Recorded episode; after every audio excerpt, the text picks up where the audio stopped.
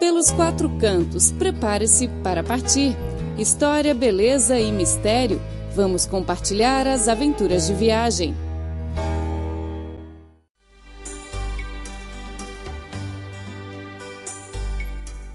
Olá, caro ouvinte, bem-vindo ao Belos Quatro Cantos, o programa indicado para quem gosta de viajar. Eu sou Glari.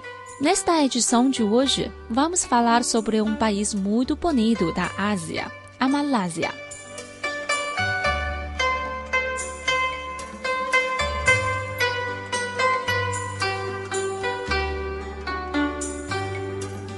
A Malásia fica no Sudeste Asiático. A área total ocupa 330 mil metros quadrados. Cerca de 29 milhões de pessoas vivem nesse país. A língua oficial é malaio, mas mandarim e inglês também são línguas muito faladas na Malásia. Cerca de 24% da população é proveniente da China. Em algumas cidades da Malásia, a Chinatown é uma das zonas mais movimentadas. Se o ouvinte fala inglês, não irá ter dificuldades em viajar pelo país. No início do século passado, a Malásia tornou-se uma colônia britânica, até recuperar a independência em 1957. A cultura britânica deixou sua marca em muitos aspectos da sociedade malaica incluindo a língua e o modo de vida. Se olhar para o mapa da Malásia, vai reparar que o país é dividido em duas partes pelo mar: a parte ocidental e a parte oriental. A parte ocidental concentra muitas cidades famosas, incluindo a capital do país, Kuala Lumpur, e um destino turístico bem conhecido, Penang. A Malásia não fica muito longe da China, leva apenas 5 ou 6 horas de avião desde Pequim a Kuala Lumpur. Os viajantes costumam descrever a Malásia como uma combinação perfeita entre o estilo de vida moderna e o lazer. Poderá encontrar tudo o que procura: paisagens pitorescas, hotéis luxuosos, comida saborosa e um ritmo de vida relaxado. No programa de hoje, gostaria de apresentar três lugares bem famosos deste país: Langkawi, Penang e Kuala Lumpur. Cercada por mais de 100 ilhas pequenas, Langkawi é um dos destinos mais procurados pelos turistas. Todos os dias, aviões de todo o mundo chegam à região. Langkawi é também a ilha mais popular da Malásia. O local destaca-se pela tranquilidade. Durante a noite, não há muito movimento, nem festas, nem bares. Os visitantes podem relaxar ao som das ondas e do vento. Por isso, Langkawi é considerado um dos lugares mais indicados para passar a lua de mel. Além de praias, Langkawi tem também outros encantos para os turismos explorarem. Em 2007, Langkawi e suas ilhas circundantes foram incluídos na lista de Geoparque da Unesco. Isso significa que o lugar tem não só encantos naturais, mas também relevância científica. Os valores arqueológicos, ecológicos e cultural de Langkawi são outros dos aspectos que atraem turistas à região.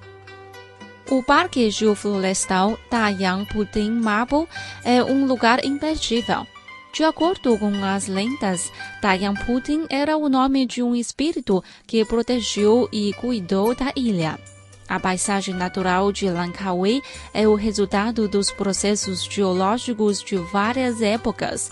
Devido às paisagens únicas, o lugar é considerado uma combinação entre a realidade e ficção, lendas e história. O parque apresenta relevos gársicos em mármores antigos.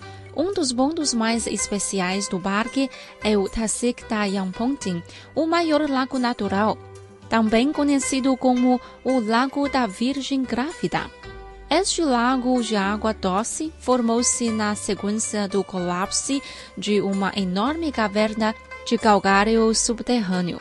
Se o ouvinte quiser procurar algum excedente, algo fora do normal, Langkawi é o lugar certo. Uma ponte de 125 metros, situada a uma altura de 700 metros na montanha Machinkan, é o lugar apropriado para os mais corajosos. Quando conseguir superar o medo das alturas, poderá então apreciar uma paisagem incomparável. A ponte é um ótimo lugar para apreciar Langkawi num ângulo de visão de 360 graus. A região tem muitas zonas naturais bem preservadas. Mas não se preocupe, a ilha tem ótimas infraestruturas. Bom, após visitar as maravilhosas ilhas de Langkawi, é hora de ir a um pequeno intervalo. A seguir, vamos relaxar um pouco com alguma música e voltaremos para a segunda parte do programa para visitar Penang e Kuala Lumpur, capital da Malásia. Fique ligado, voltamos já já.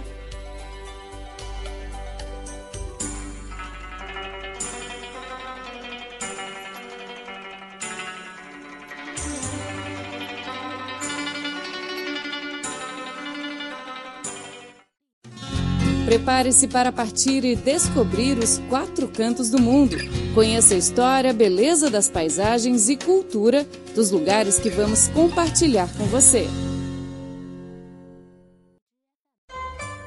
Olá, ouvinte! Bem-vindo à segunda parte do programa Pelos Quatro Cantos, um espaço dedicado especialmente a quem gosta de viajar. Há um dizer muito popular em Penang Pratique exercício físico aqui ou irá encurtar.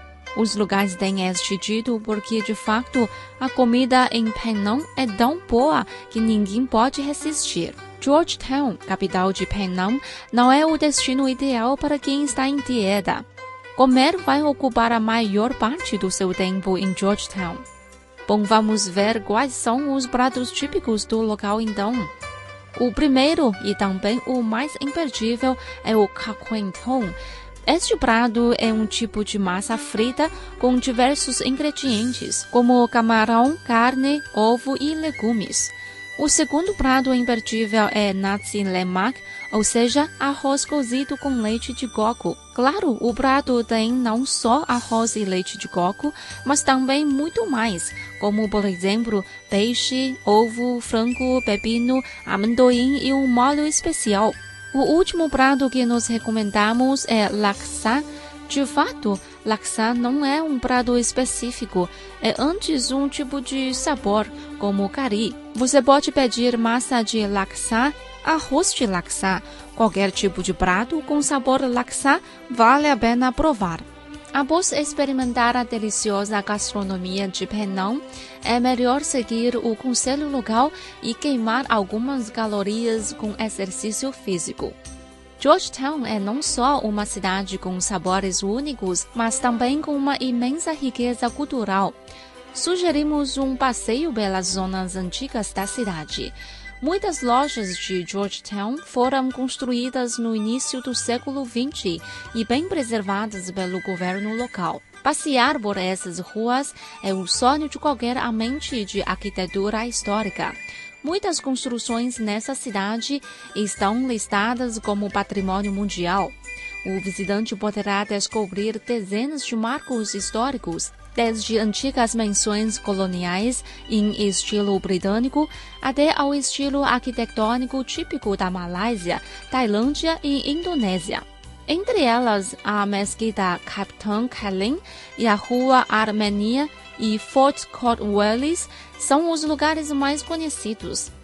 Claro, se o tempo ajudar, poderá aproveitar para apreciar vista de Georgetown da montanha Penang.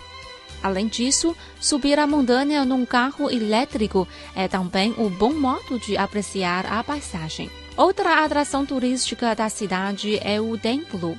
Embora a Malásia seja predominantemente muçulmana, em Penang a maioria da população é de descendente chinesa. Por esta razão, o budismo é uma importante religião em Georgetown. O templo mais conhecido da cidade é o templo budista Pankahupa. Após visitar o local, o visitante talvez consiga compreender o conceito budista de suprema felicidade. O pagode com 10 mil Budas e uma estátua de 30 metros de altura da figura de Kuan Yin, a deusa do budismo, são imperdíveis. Poderá ainda visitar os templos Wat Chayamankaralam e Damikarama em estilo tailandês. Em primeiro lugar, o turista encontra uma estátua de Buda banhada a ouro. O outro templo está cheio de altar de pagodes associados ao Buda de Myanmar. O Museu Peranakan de Penang é um outro lugar indicado para conhecer a cultura da cidade. O povo Papa Nyongya, também conhecido como Peranakan, é descendente dos chineses provenientes da província de Fujian, no sudeste da China.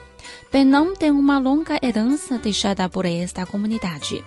O museu, situado em Church Street, foi construído no século XIX. Todos os dias, às 11 horas, 13 e meia e 15 horas, a entrada é grátis. Os visitantes não precisam de fazer reserva. Após deixar Penang, partimos rumo ao próximo destino, Kuala Lumpur, capital da Malásia. A cidade ocupa uma área de 244 quilômetros quadrados. A população é de 1 milhão e 600 mil habitantes. Kuala Lumpur é a região metropolitana com o mais rápido crescimento do país, tanto em população como economicamente. A semelhança de Penang, a capital é uma região que concentra gente de várias culturas. Kuala Lumpur é uma cidade muito cosmopolita. Os malaios chineses constituem a maioria da população de Kuala Lumpur. Nesta cidade vivem ainda descendentes de indianos, europeus e vários países asiáticos. A diferença reflete-se na sua arquitetura, gastronomia e artes. Muitos viajantes pensam que Kuala Lumpur é apenas um ponto de paragem no seu caminho para outros destinos na Malásia. Isso é um erro, porque esta cidade tem muito para ver. As conhecidas torres petronas, por exemplo, é inevitável. Estes arranha-céus podem ser vistos de qualquer lugar da cidade. Foram construídos em 1998, têm 88 andares e 452 metros de altura. São a sexta construção mais alta do mundo. O designer é Cesar Pelli, famoso arquiteto americano-argentino. O arranha-céus é formado principalmente por aço e vedação in vitro. O designer revelou que a ideia do prédio foi inspirada pela arte islâmica. Para ele, o prédio é um reflexo de herança muçulmana no país. Mas há pessoas que consideram que as torres pedronas parecem duas espigas de milho gigantes, sem qualquer relação com o estilo de arquitetura islâmica. O fato é que quase todo mundo que visita o local fica vislumbrado com o arranha-céu, independentemente da interpretação do edifício. O consenso é que o prédio é um milagre arquitetônico. O visitante poderá subir este arranha-céus e adejantar no restaurante que fica no topo. Todos os dias, entre as 9 e as 22 horas, os visitantes podem entrar no prédio e visitar o interior. O ingresso para adultos é 8 ringgit, a moeda da Malásia, e para crianças é de 3 ringgit. Após subir o arranha-céus mais alto do capital, vamos visitar o Museu de Arte Islâmica. O museu possui uma coleção de arte islâmica do Sudeste Asiático, incluindo obras de arte desde pequenas joias ao modelo de mesquita sagrada de Meca. Cercado pelo Lago de Jardim Kuala Lumpur, o museu é também um bom lugar para escapar do caos urbano da capital. Situado no centro da cidade, o Palácio Nacional é outra atração turística da capital. O lugar parece um jardim com flores e vegetação luxuriante. Além disso, os visitantes podem assistir a um pequeno espetáculo da troca de adornos dos guardas do palácio. E se o ouvinte é um amante do esporte, Kuala Lumpur tem também lugares adequados para visitar. O Estádio Nacional Bukit Jalil é o maior estádio da cidade, com 100 mil lugares sentados. Kuala Lumpur foi sede dos Jogos da Commonwealth em 1998 e é uma das sedes da Copa da Ásia de 2007. A competição de Fórmula 1 também já passou por esta cidade. Bom, caro ouvinte, o programa de hoje chega assim ao fim.